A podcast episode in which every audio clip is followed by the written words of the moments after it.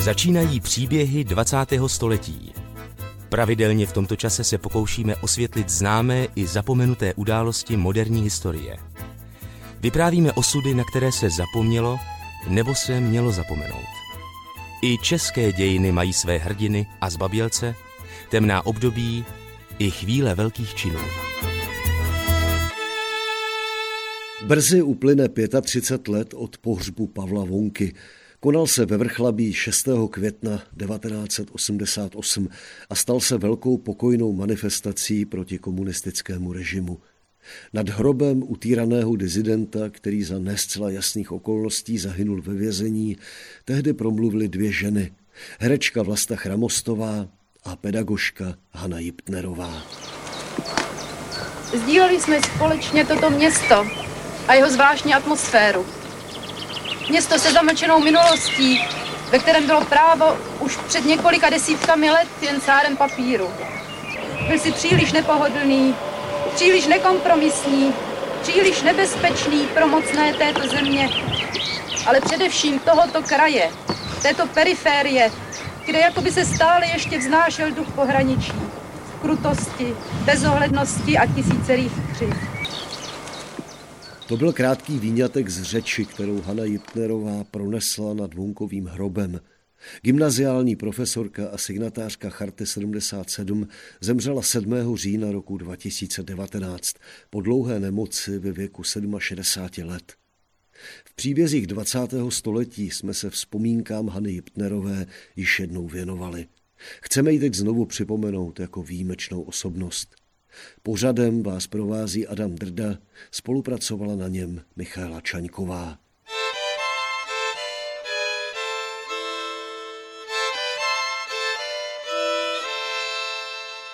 Hanna Jiptnerová o sobě v rozhovoru pro paměť národa mluvila natolik sevřeně a promyšleně, že jsme se rozhodli do jejího projevu příliš nezasahovat. Průvodní slovo tedy jen tam, kde je nezbytné. Narodila se jako Hana Špičková, stalo se 11. ledna roku 1952 v Trutnově. Tím datem je datovaná jedna báseň Vladimíra Holana a v té básni se mluví o lámání kamene na žaláře. Asi ta nejstrašnější doba. V Trutnově jsem se narodila, protože se tam seznámila matka s otcem. Matka pocházela takzvaně z kraje, od, z jedné vesnice od Jíčína.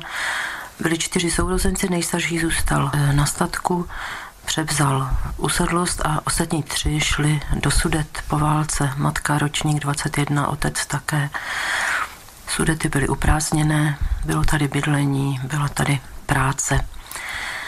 Takže matka šla za starší sestrou do svobody nad Úpou a můj otec, který pocházel ze železné rudy a tou dobou doháněl studia po válce, protože byl taky ročník 21 a byl totálně nasazený, mimo jiné i v Berlíně zažil bombardování.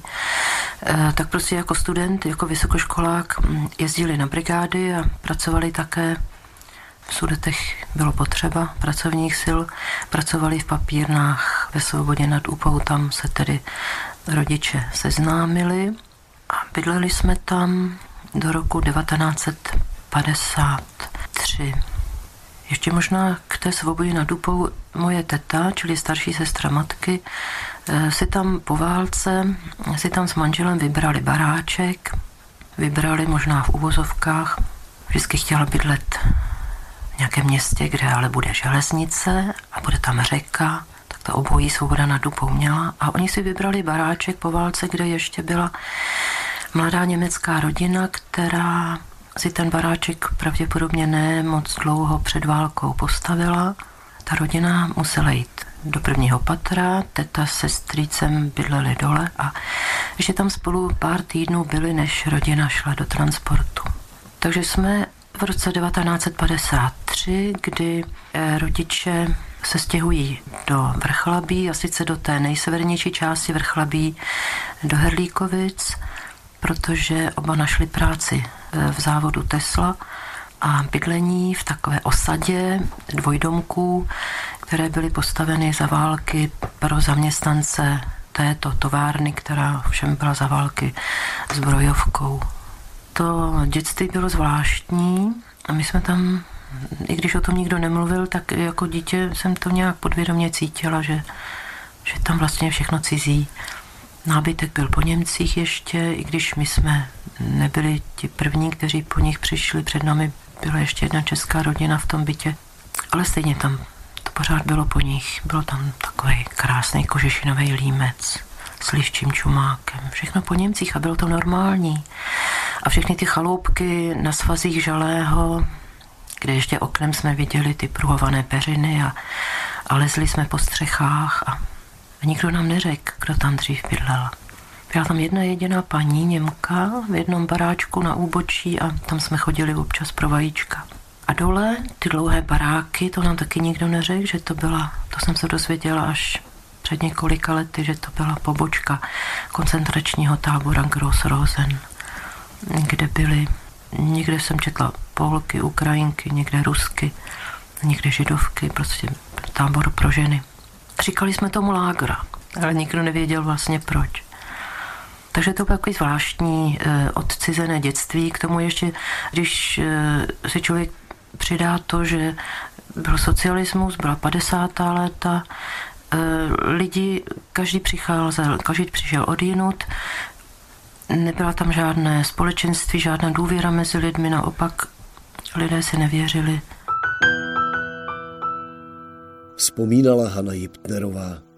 Před vyhnáním českých Němců se vrchlabí jmenovalo Hohenelbe.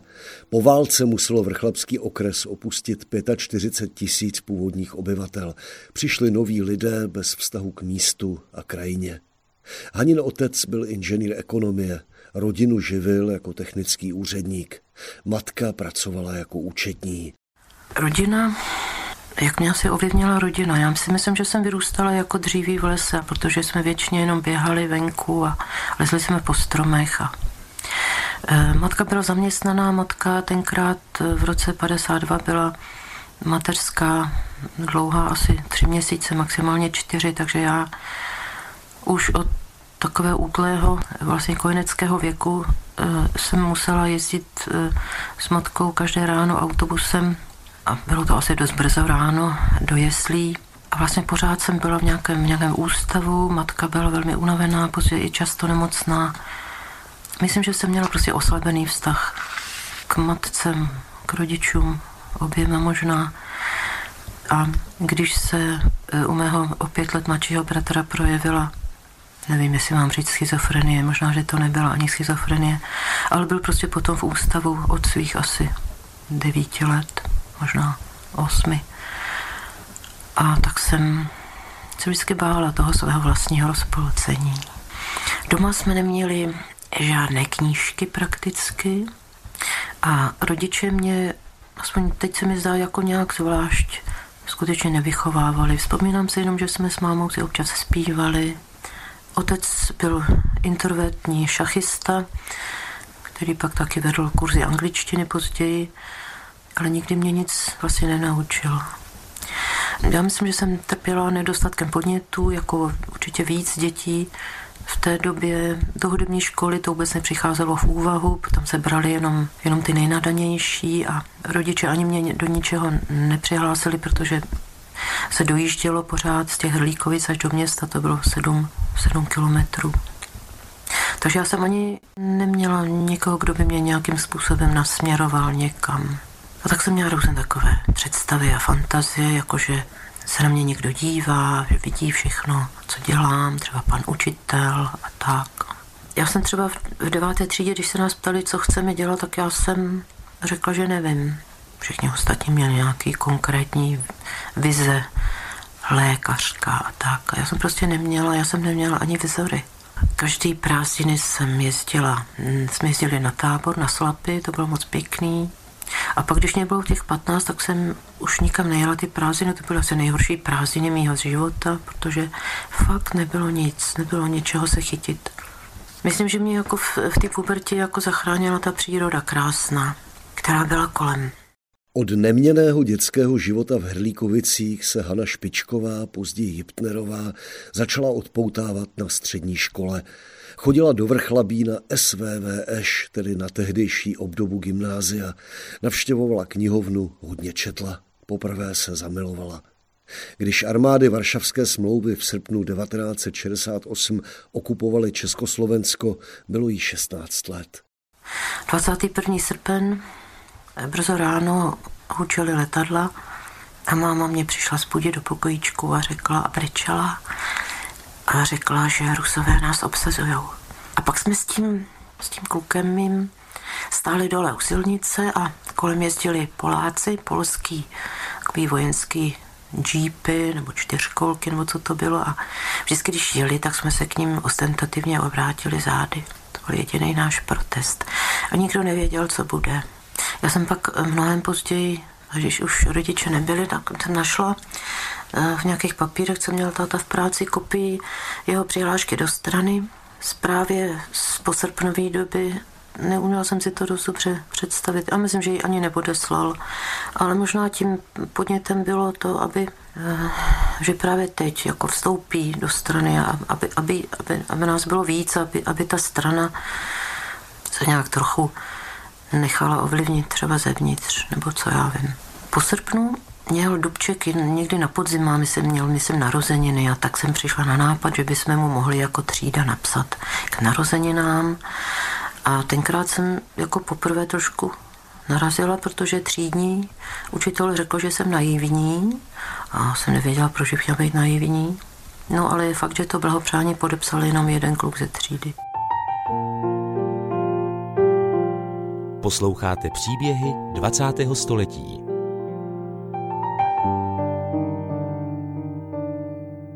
V noci z 28. na 29. prosince 1969 silně mrzlo. Bylo asi 20 stupňů pod nulou. 1969 mezi Vánocem a Silvestrem náš dvojdomek vyhořel. Byly to vlastně takové nouzové bydlení. Zděný, zděný byl jenom spodek a ten to byl takový prkna s nějakou vycpávkou mezi tím. Údajně ty domy měly vydržet jenom 20 roků a stojí do dneška. Volím je prakticky postavený, ale hořelo to jak krabička od cirek. Tenkrát byl mráz minus 20 stupňů, hasiči přijeli, měli poloviční nádrž, stejně přijeli pozdě. No nejhorší bylo, že prostě to hořelo tak rychle, že tam máma s bratrem, který byl z ústavu doma a, a byl pod lékama, takže ten se snad ani nezbudil a máma tam s ním zůstala. A táta vyskočil s těžkými popáleninami z okna a pak zemřel deset dnů potom v nemocnici. E, takže já jsem z toho vyšla mm, s nějakou trženou ránou na koleně a nevěděla jsem proč. Jakoby, jako bych najednou měla začít jinak a nikdo mě neřekl jak. Tak jsem zase tak nějak žila. Byla jsem chvíli u, těch, u té rodiny toho svého kluka, pak jsem dostala byt, odmaturovala jsem a mm, oni mě nějak mi sehnali protekci. Tenkrát bylo asi dost nemožný dostat se na filozofickou fakultu bez protekce a já jsem pořád moc dobře nevěděla, co chci. Moje sestřenice eh, z té svobody na Dupu vystudovala angličtinu, češtinu, tak eh, a můj otec byl i jazykově nadaný, on potom dálkově studoval angličtinu, francouzštinu a tak jsem eh, prostě šla, eh, přihlásila jsem se, nebo tak možná lépe řečeno, sehnali mi protekci na oboru čeština, němčina v Brně na, fak, na filozofické fakultě. Tak jsem tam nastoupila, měla jsem z toho komplexy celou tu dobu, že jsem se tam dostala vlastně nefér. No pak jsem zjistila dokonce, že jsem na pedagogickém směru, i když jsem si v osmý třídě přísahala, že nikdy kantorkou nebudu. Eh, tak to bylo všechno jako část života, bylo jak ten nechtěný, eh, nechtěný krajíc chleba.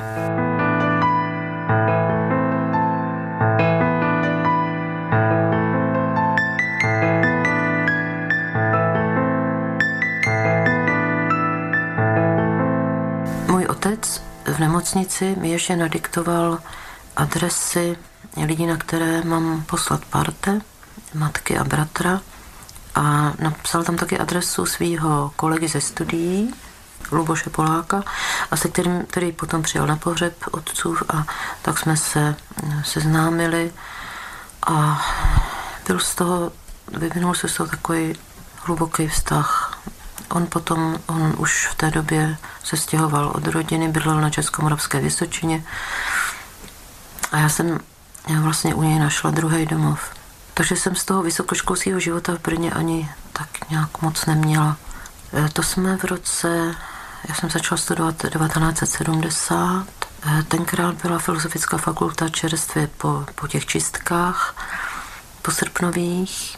Občas se šuškalo, hele, to je tamhle ten, co ho vyhodili a my jsme třeba vůbec neměli nikoho na přednášky ze světové literatury a byla to atmosféra celkově ve společnosti velmi dusná. Luboš měl kamaráda, který byl zavřený a vlastně díky, díky ním jsem se dostala do takového eh, prostředí trošku malinko disidentského. Vím, že tenkrát Luboše měla zájem STB, kvůli němu eh, jsem taky byla na výslechu, na svém prvním výslechu v Brně. Eh, vlastně díky jednomu klukovi, se kterým jsem taky nějak začala chodit a, a ten byl na nějaký policajské škole nebo co, tak oni si mě potřebovali proklepnout a ten výslech byl, um, tam jsem strašně brečela, jsem z toho byla úplně hotová. Jo, ještě k té takový dusné atmosféře. Já jsem si pamatuju, jak jsem jednou stála před eh, výkladní skříní knihkupectví a eh, bylo tam tak pravil záda důstra od ničeho a já jsem říkal, tak mám si to koupit, nemám si to koupit, ale co to budu kupovat, já si to půjčím. Pak spadla klec a najednou knížky zmizely a prostě nebyly. Já už jsem nikdy tu knížku nečetla. Na knížky, na dobré knížky, na jenom trošku dobré knížky se stály fronty, počovaly se pod rukou, muselo se rychle číst, knížky kolovaly. Lidi byli hrozně hladoví, po slovu. Já vím, jak mě, jak, jak mě oslovil dopis Václava Havla Husákovi, myslím, že z roku 1974. To bylo jako když někdo otevře okno a můžeme se nadechnout. Partnerská škola Brněnské fakulty se nacházela v Greifswaldu na Baltu v tehdejší Německé demokratické republice. Hanna na tamní univerzitě strávila dva semestry. Pobytý prý příliš neobohatil, aspoň ne na počátku. Předpokládalo se ku příkladu, že čeští studenti budou navštěvovat schůze východoněmecké mládežnické organizace. Období SSM Freie Deutsche Jugend.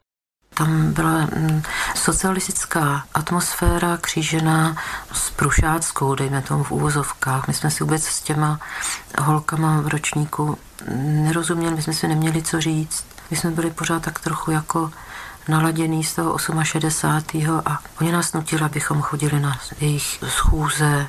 A bylo to zvláštní. A tak jsme se, jenom jsme prostě byli spolu, pili jsme víno a zpívali jsme. A, no takže to bylo cel, celkem k ničemu. Až ke konci jsem vlastně objevila, že existuje v evangelické církvi Junge Gemeinde, což, byly, což bylo takové scházení se mladých a tam jsem se seznámila eh, s Reinhardem Kellerem, studentem teologie, což mělo pak teda závažný dopad na můj, na můj další život, protože z toho byla asi největší, nejsilnější vztah mého života, největší láska. Já jsem potřebovala od toho Luboše se odpoutat. Luboš byl o 26 roku starší a já jsem prostě si ho, nech, bylo mě jasný, že, že si ho nechci vzít, že ho nechci mít jako životního partnera. On je taky dost jako, byl takový protektor. Po návratu do Brna napsala Hana Jiptnerová, tehdy špičková, diplomovou práci a v roce 1976 nastoupila na své první místo učitelky jazyků.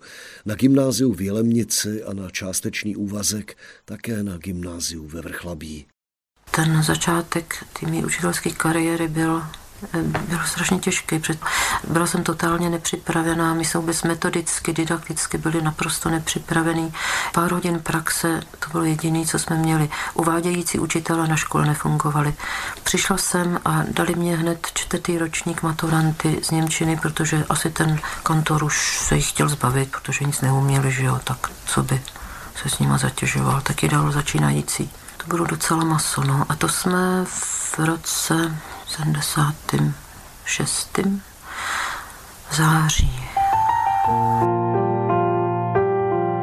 Posloucháte příběhy 20. století.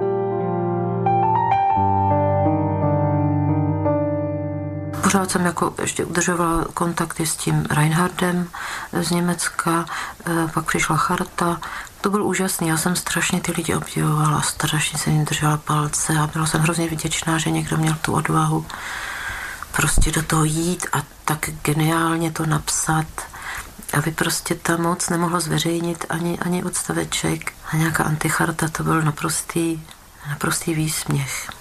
A přesto ty lidi zase se jim lámali páteře a charaktery. A tak jsem měla takovou radost, že jsem to hned chtěla podepsat. Taky věděla jsem, že Luboš to podepsal. Tenkrát, kdo chtěl podepsat, tak napsal lístek, že prostě souhlasí s prohlášením Charty 77. Jsem napsala lísteček, dala jsem to tomu Lubošovi a za nějaký čas jsem se dozvěděla, že, že to stopil, prostě to roztrhal a zahodil, abych neměla problémy. A mezi tím jsem, Reinhard se se mnou víceméně rozešel, já jsem prostě byla, eh, strašně jsem se cítila osamělá, navázala jsem kontakt s kolegou z práce a přišla jsem hned do jiného stavu a tak prostě začala taková ta osobní šíle, takový osobní šílený, šíleně intenzivní a těžký období, kdy on chtěl, aby jsme se vzali, tak já jsem teda povolila, že jsme se vzali ale nakonec to špatně skončilo. Asi po dvou letech už nastala krize uspíšená tím, že, nebo vlastně vyvolaná tím, že jako Reinhardt se vrátil a, a bylo to příšerný, protože už jsem měla jedno dítě a když jsem se rozhodla, že od svého muže od Gerharda Jiptnera, on byl původem sudecký Němec, ta rodina tady, eh, tady zůstala. Jo, když jsem se rozhodla, že eh, od Gerda odejdu, tak jsem zápětí eh, se zjistil, že jsem s ním v jiném stavu. A bylo to těhotenství příšerný, protože jsme pořád bydleli s mužem, byty nebyly. V podstatě jsem se nedovedla představit, že to dítě se narodí normální. To bylo fakt jako drsný. Ten můj manžel to těžce nesl a dával mě to, dával mě to patřičně najevo, co jsem provedla. No a do toho, když jsem věděla, že teda eh, od muže odejdu, tak jsem teda podepsala znova tu chartu, dala jsem ten, tentokrát jsem dala ten lísteček někomu jinému, takže lísteček dorazil, to bylo asi podzim 1979. Eh, takže tím jsem si vlastně jakoby to ještě mm, zhoršila tu svou osobní situaci a zavřela jsem si vlastně dveře nebo možnost tím, že bych třeba odešla za tím Reinhardem do Německa nebo tak jako stížila jsem si to. Už od počátku 70. let Hana nechodila ke komunistickým pseudovolbám. Nechtěla se ani formálně podílet na legitimizaci režimu a házet do urny předepsanou kandidátku Národní fronty. Když se člověk voleb neúčastnil, mohl mít potíže, zvláště pak na menším městě. Pamatuju, jak jednou jsem byl takový hezký počasí, když byly volby, tak jsem vzala kočára, jela jsem s klukama na koupaliště nebo někam a najednou proti mě jede Trabant a, a zabočil a já jsem říkal ještě, tady je jednosměrka, tady nemá co zabočovat. A, a vyskočil z toho taky jeden známý a ten byl taky, byl ve straně a byl u těch voleb a teď začal tak jako, jak to, že jsem ještě jako nevolila, jestli mám nějaký důvod, jestli mě tahle společnost nějak ublížila, tak já jsem tak jako chabě, chabě mektala, že, že to je moje právo a tak. A on tak jako točil se takovým řetízkem a říkal, že no jo, že tako, něco v tom smyslu, že budou vědět, jak si poradit s takovejma nebo něco takového. No, příjemný to nebylo. Při dalších volbách ještě přišli za mnou zvonit s urnou a pak už, myslím, nikdo ani nechodil. Posloucháte příběhy 20. století.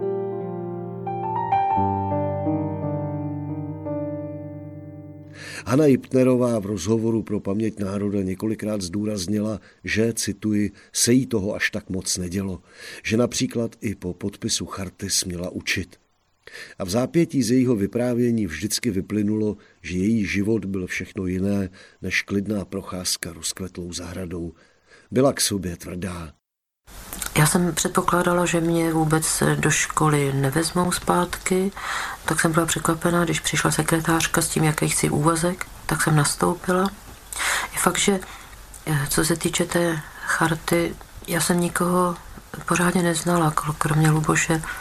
Eh, jenom jeden eh, pán ve Vrchlabí to podepsal To byl Zdeněk Kašťák, znal se taky s Václavem Havlem a oni, ta rodina s třema dětma emigrovali a skončili až v Austrálii. Ještě tenkrát, než odešli, tak mě přivezli postýlku dětskou a tak, jak se ty emigranti předem zbavovali určitých věcí, aby to všechno nepřišlo vníveč. Eh, když jsem byla na mateřské, tak mě jednou navštívil farář Kocáb, taky chartista, s tím, že oni, Pražáci, si toho byli vědomí, že, že ty lidi na okrajích jsou, jsou izolovaní, eh, takže si tak trošku rozdělovali. Tak vím, že jednou u mě byl na návštěvě. Já jsem si byla vědomá toho, že jako nemůžu si dovolit ani žádnou protistátní činnost. Ten podpis, já jsem si říkala, že jsem to možná jako že možná ten, kdo podepsal, že jako e, se tak trochu zavazuje k nějaký aktivitě. A já jsem věděla, že jako nemůžu být aktivní, že jsem sama s dvěma dětma. Jediné, co bylo, to, to, že jsem nechodila volit. Občas nějaký výslech, když jsem byla v šesti nedělí, myslím, s tím prvním dítětem, to jsem byl ještě ve starém bytě, tak najednou někdo zvonil a sali tam takový dva pánové a říkali, my jsme z Brna, a to bylo takový sympatický, a jsem si myslela, aha, to jsou známí známí, že jo, určitě, no tak pojďte dál, když jste z toho Brna. A oni si sedli v kuchyni ke stolu, vytáhli psací stroj a, a nějaké legitimace, že jo, no tak estébáci. A tak mě tam mordovali a zpracovávali různě, samozřejmě chtěli něco vědět na Luboše a, a teď mě dokonce, já, jak, jak jsem byla pitomá, jak člověk se nevyznal v nějakém zákonníku, tak oni lezli po půdě, hrabali mě v krabicích, jo, bez nějakého svolení k domovní prohlídce. Člověku úplně vstávají vlasy hrůzom na hlavě, co si nechal líbit. Teď mě tam seděli v té kuchyni, tak já odcházela kojit vedle do pokoje a pak později se mě vždycky zdálo, když bylo takový ticho, pozdě večer, že mi tam něco tiká, tak jsem říkala, oni mi tady určitě nechali nějakou štěnici. Jo. Tak člověk už byl z toho takový jako vyblázněný. Ty výslechy jsem později prožívala tak, že jsem prostě mlčela. Já jsem věděla na to, já jsem věděla, že prostě nemám na nějakou diskusi s nimi. Oni byli školení a měli své argumenty a prostě na žádný.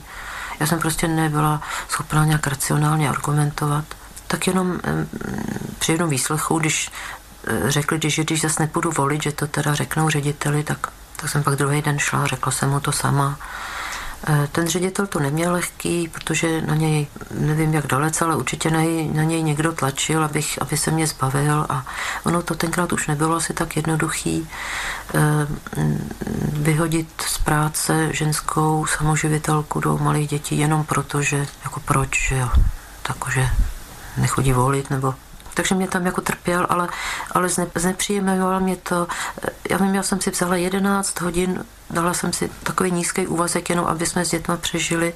A protože jsem věděla, že budou nemocní a taky byli strašně nemocní, oba alergici. A oni mě těch 11 hodin dali eh, do čtyř dnů a ve čtvrtek, to je taková trpkost ve mně, ještě pořád, mě dali druhou hodinu a pak osmou hodinu, takže já jsem dojížděla, takže já jsem ráno musela jednoho umístit do jeslí, druhýho kluka do školky, v 7.04 mě jel autobus, a přijela jsem ve čtvrt na pět, kdy už zase byli poslední úplně v, těch, v té školce a tak.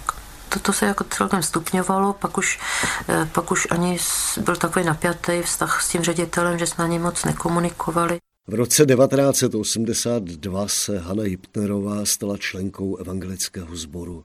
Ta moje cesta do církve bylo taky možná zvláštní. Jako e, rodiče byli sice pokřtěný, otec ale přestal být praktikujícím katolíkem po té, co se vrátil z toho Berlína v 45. Nikdy se o tom nemluvilo, e, takže já jsem k tomu neměla nějaký vztah, ale potom, až potom, když jsem byla úplně na dně, e, tak jsem se rozhodla, že, že teda musím, musím někam jít. A tak jsem těhotná s tím druhým dítětem v situaci, kdy teda chci od otce toho dítěte odejít a, naprosto i jinak taková jako bezvýchodná situace, tak jsem začala chodit do kostela, tady do evangelického sboru. Asi proto do evangelického, protože Reinhard byl, studoval evangelickou teologii, tak jsem k tomu měla tak nejblíž.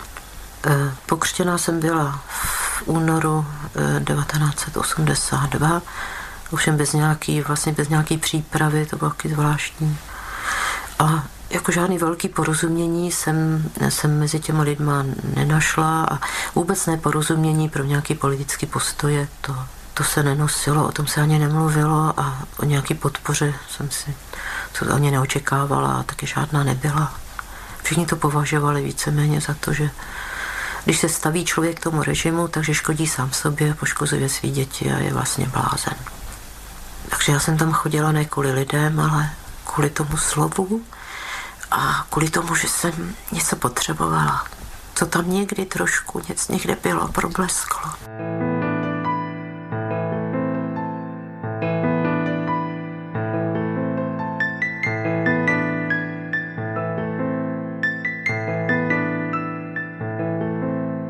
26. dubna 1988 zemřel za nejasných okolností ve vězení v Hradci Králové dizident Pavel Vonka. Do věznice ho poslala soudkyně Marcela Horvátová navzdory jeho velice špatnému zdravotnímu stavu. Vonka byl svérázný, těžko uchopitelný solitér. Nakonec žil v soustavných konfliktech s komunistickým aparátem. Roku 1986 se například pokusil kandidovat ve volbách jako nezávislý, což bylo teoreticky možné a v souladu se zákonem ve skutečnosti za to následoval trest a pobyt za mřížemi. v pohřeb, na němž Hanna Jiptnerová promluvila, se stal pokojnou protikomunistickou manifestací. Účastnilo se ho přes 2000 lidí, včetně zástupců opozice. Já jsem se o něm dozvěděla, i když to byl vrchlebák, já jsem se o něj dozvěděla z nějakého zahraničního rozhlasu, asi z hlasu Ameriky, protože výbor na obranu nespravedlivě stíhaných taky jeho případ evidoval. Tak jsem si pořád říkala, no musím za to, to v té době byl zavřený, musím za to tu maminku najít a vyhledat ji, jenže než jsem ji našla a vyhledala, tak ona už byla v důchodu a, a Pavel Vonka byl z vězení doma, tak mě navštívil a začali jsme se kontaktovat. Byl to velmi zvláštní člověk, velmi uzavřený a nikomu se neotvíral, ani mě. Ale když potom kandidoval, to byly volby, myslím, v roce 86 a, a potom ho zavřeli, a zavřeli, myslím, i toho jeho bratra, eh, tak jsem jim psávala do vězení a, a nějak jsme se snažili, a to už jsem i, i pár lidí jiných poznala tady z kraje, třeba Honzu Hrudku z Jaroměře, taky chartistu. A snažili jsme se třeba jezdit na ta, na ta přelíčení k soudu. Eh, ta byla jakoby oficiálně takzvaně veřejná, jenže v podstatě vás tam nepustili, protože ty místa, bylo to vždycky malá místnost a tam ta, ta místa byla obsazená nějakými asi estebáky, nebo já nevím kým. Já vím, jak jsme jednou si snažili se do té síně nadspat a teď jsem se přetlačovala s tím policajtem. A to jsem si teda, to, to jsem si tak ventiloval, ten adrenalin. No, ta jeho smrt to byl šok. Nikdo to nečekal, protože jsme si mysleli, že Pavel to všechno zvládne. On byl intelektuálně velice schopný. On si nesmírně mnoho sliboval od, od Gorbačova, od perestrojky. Snažil se vidět trochu dál a já jsem vždycky obdivovala tu samostatnost jeho myšlení. To, že on skutečně dokázal jít sám hlavou proti zdi téměř doslova, až, až si tu hlavu rozbil.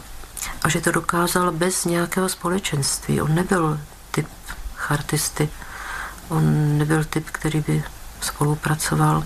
Byla to kontroverzní osobnost a lidi ve vrcholově na něj nevzpomínají rádi, protože vyvolával spoustu konfliktů a e, já ho tady nechci nějak pomlouvat, ale naprosto to nebyla jednoznačně kladná osobnost. Ale co se týče e, toho politického aspektu, tak se hrál e, důležitou roli a ten jeho čin, ta jeho nezávislá kandidatura do federálního schromáždění, to bylo to bylo v podstatě něco úžasného. To byl, to byl naprosto husarský kousek.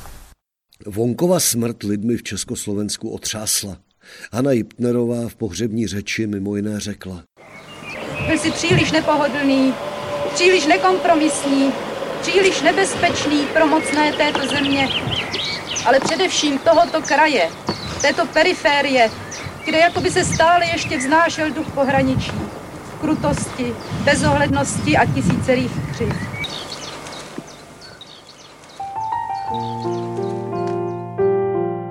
Posloucháte příběhy 20. století.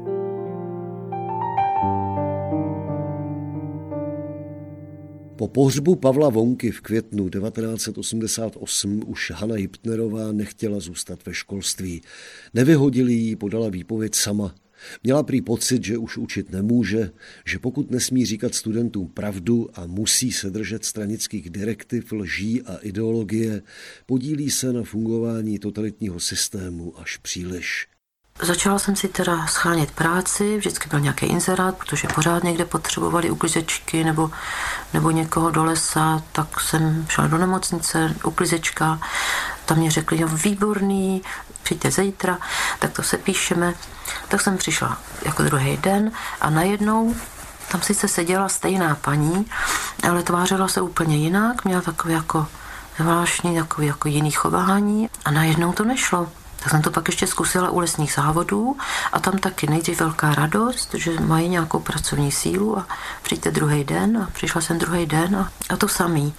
Takže já jsem měla, já jsem prostě nevěděla, jestli vůbec něco seženu. Tenkrát to bylo tak, že samozřejmě žádný pracák, žádný, žádný, žádná sociální podpora, nic.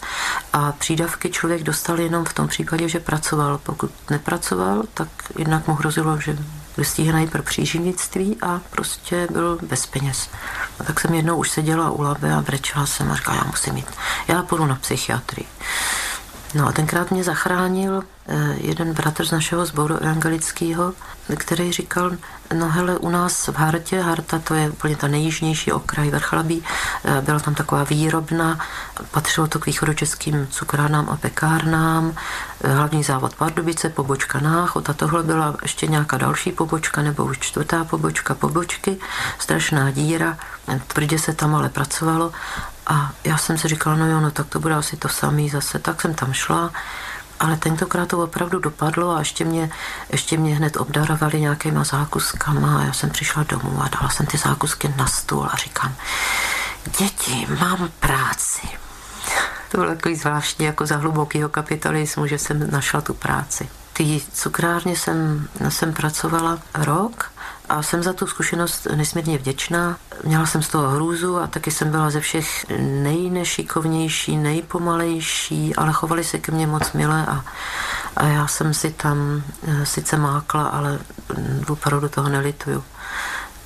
A taky zajímavé bylo, že oni jak museli pracovat manuálně, tak si na té dílně pořád něco vypravovali a taky vtipy a tak. A, a já, jak jsem na to nebyla zvyklá, prostě jsem žila takovým skleníkovým životem trochu, tak, tak jsem se vždycky začala smát až poslední. Tak nevím, co si mysleli o paní profesorce. A potom ten poslední rok před revolucí, to jsem pak pracovala e, v čističce odpadních vod, která se stavěla naproti té cukrárně a tam se u mě nějak doslechl ten stavby vedoucí a přišel pro mě, jestli bych nešla dělat skladnici. No a to už jsem měla svou kancelář a byla jsem paní skladnice, to už eh, bylo o něčem jiném. Když se v Československu na sklonku roku 89 zhroutila komunistická vláda, mohla Hanna Jiptnerová žít jako svobodný člověk. Pracovala v občanském fóru, začala znovu učit na gymnáziu ve Vrchlabí, angažovala se v česko-sudeto-německém smíření. Po revoluci jsem byla samozřejmě aktivní v občanském fóru, navazovali jsme kontakty se sudeckými Němci. Já jsem byla šťastná, že najednou potkávám lidi, kteří se tady narodili, mají tady kořeny na rozdíl ode mě, která jsem vždycky cítila tu cizotu toho prostředí.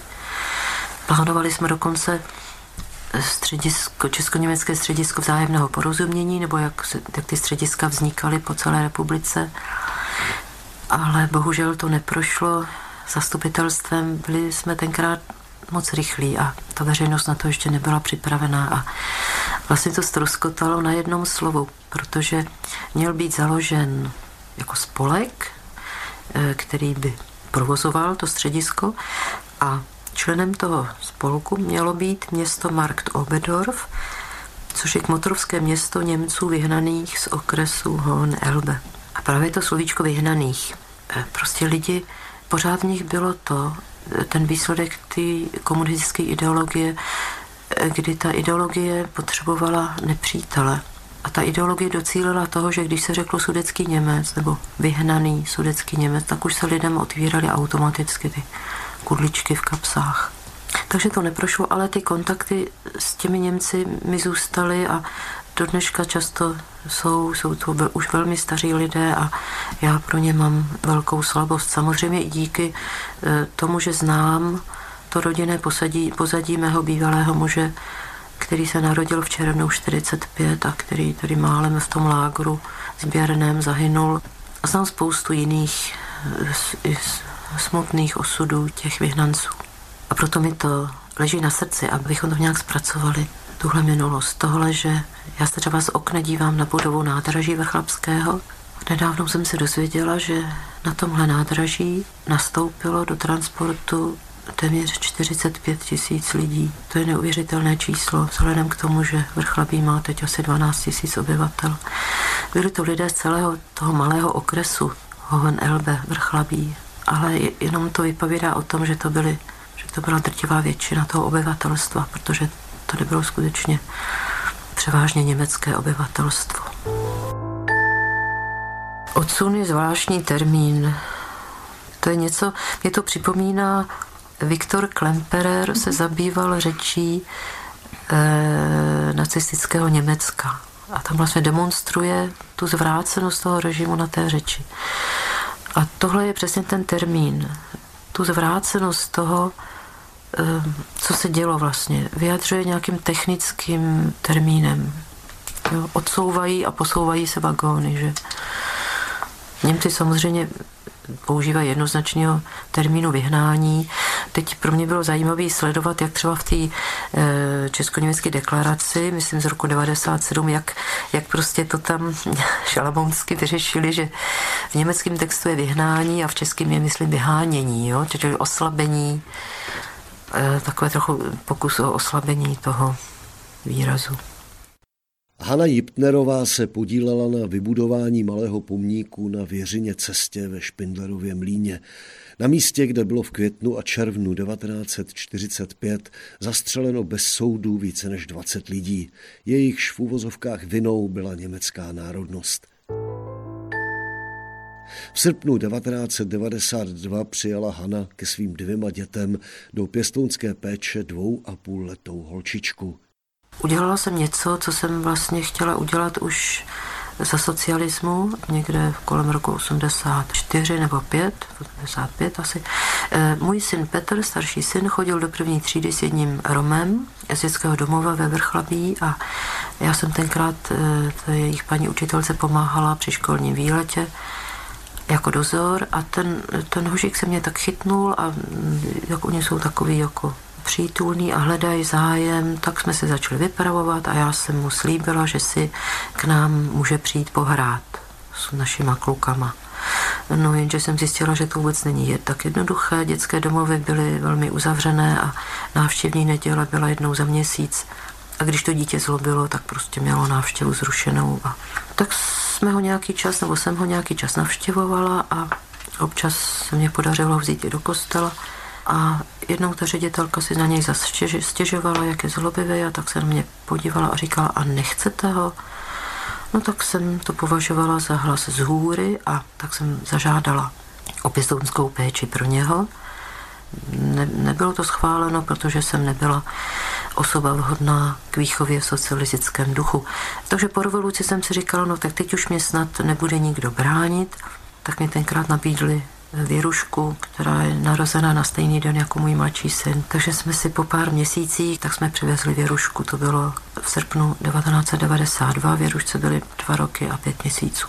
Chtěla jsem tenkrát do žádosti, jsem napsala, že chci romské dítě, protože mě to už nějak od puberty k těm Romům táhlo, takže jsem měla doma romskou holčičku a pak eh, nastala další těžké období, když jsem byla zase, i když jsem už neměla, myslím, plný úvazek, tak ale bylo, bylo to hodně těžké. Já jsem byla i často nemocná, já vůbec mám to zdraví takový trochu chatrnější a vždycky si toho vezmu víc, než asi co jsem schopná, co jsem schopná uníst.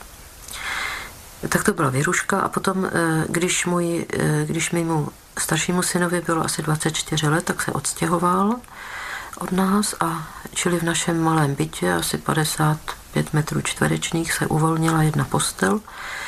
A tak jsem si říkala, no tak mm, aby Věruška nebyla tak sama, tak já bych si ještě jedno dítě vzala. Tak jsem znovu zažádala, to už mě bylo 50. Já jsem to prostě v podstatě nechávala na Bohu, to rozhodnutí, jaký dítě dostanu nebo jaký dítě mě pošle. A, a jenom mě volali do školy, jestli bych si troufla na dvě. Tak se mě teda silně rozklepaly kolena, musela jsem si sednout a bych to rozdechala. A tak jsem řekl, že se na ně přijedem podívat. Jeli jsme do dětského domova do Broumova, tenkrát už jsme měli vlčáka sebou, tak, takže Věruška, já a vlčák jsme jeli čtyři hodiny do Broumova, tam jsme viděli tyhle dvě cikánky, kterým bylo už osm a, a necelých sedm, nebo tak nějak. A vyslechla jsem si od sociální pracovnice, že jsou rozmazlený a že bych si vůbec je neměla ani brát. Dětský domov neměl moc velký zájem se těch dětí zbavovat. A přitom byli v celorepublikovém registru jako nabízeny a nebyl o ně zájem, protože byly Romky, byly dvě a byly už starší. My jsme si je tenkrát vzali k sobě na jarní prázdniny, to bylo v únoru, to byl asi nejhorší týden mého života. Oni byli nesmírně divoký a, a samozřejmě rozmazlený a, a prostě oni eh, měli naprosto jiné představy a my jsme taky měli jiné představy a tak po tom týdnu jsem se zeptala Věrušky, eh, co tomu říká. Ona řekla, že je nechce. A já jsem na Věrušku dostala, protože jsem věděla, že spolu musíme spolupracovat, že ono jí tenkrát bylo 12 asi. A taky jsem byla často nemocná zase a, a ve škole fůra práce, tak jsem jako ty sociální, nebo jsem prostě tam zavolala, že si na něj opravdu netroufám. A tak jsme je měli o prázdninách dvakrát, vždycky asi deset dnů. A na konci v tom srpnu jsem se pak Věrušky zeptala, co myslí a ona řekla, že neví. No, takže pro mě to už byl takový signál, že to není odmítavá odpověď a koncem srpna jsme přitáhli domů dvě Romky, které nám předali v podstatě nahý. Musela jsem si přivízt šatstvo, boty. Jsem musela odhadnout, jako mají botu, jako mají velikost, musela jsem to povypučovat. Cestou na nádraží jsme koupili školní tašky a nějaký šatstvo ještě a přijeli a já jsem se to ani neodvažovala říct sousedům, protože to byly takový starší paní, kteří se na nás stejně už kvůli věrušce dívali skrz prsty. Takže prostě holky začaly chodit do školy a sousedi se s tím museli nějak smířit. A my jsme potom si postupně zvykali, nebylo to úplně lehký, ale výsledek byl ten, že v podstatě jsem je měla až do jejich zletilosti s nějakými přestávkami, kdy ta mladší musela do výchovného ústavu, odkud jsme ji zase vysoudili a, a tak dále a tak dále. A nesu s nima ty jejich problémy v podstatě až do dneška. A vážím si toho, že, že jsme to přežili, obě strany, nebylo to lehký a, a vážím si toho, že ten vztah e, zůstal. Vzpomínala v rozhovoru pro paměť národa a pro český rozhlas pedagožka, někdejší dizidentka a ku příkladu také nositelka ceny příběhů bezpráví společnosti Člověk v tísni Hanna Jiptnerová. Zemřela 7. října 2019 po dlouhé nemoci ve věku 67 let. O pár týdnů později zasadili její přátelé a příbuzní ve vrchlapském zámeckém parku Buk, strom, který nese její jméno. Loučí se s vámi Adam Drda.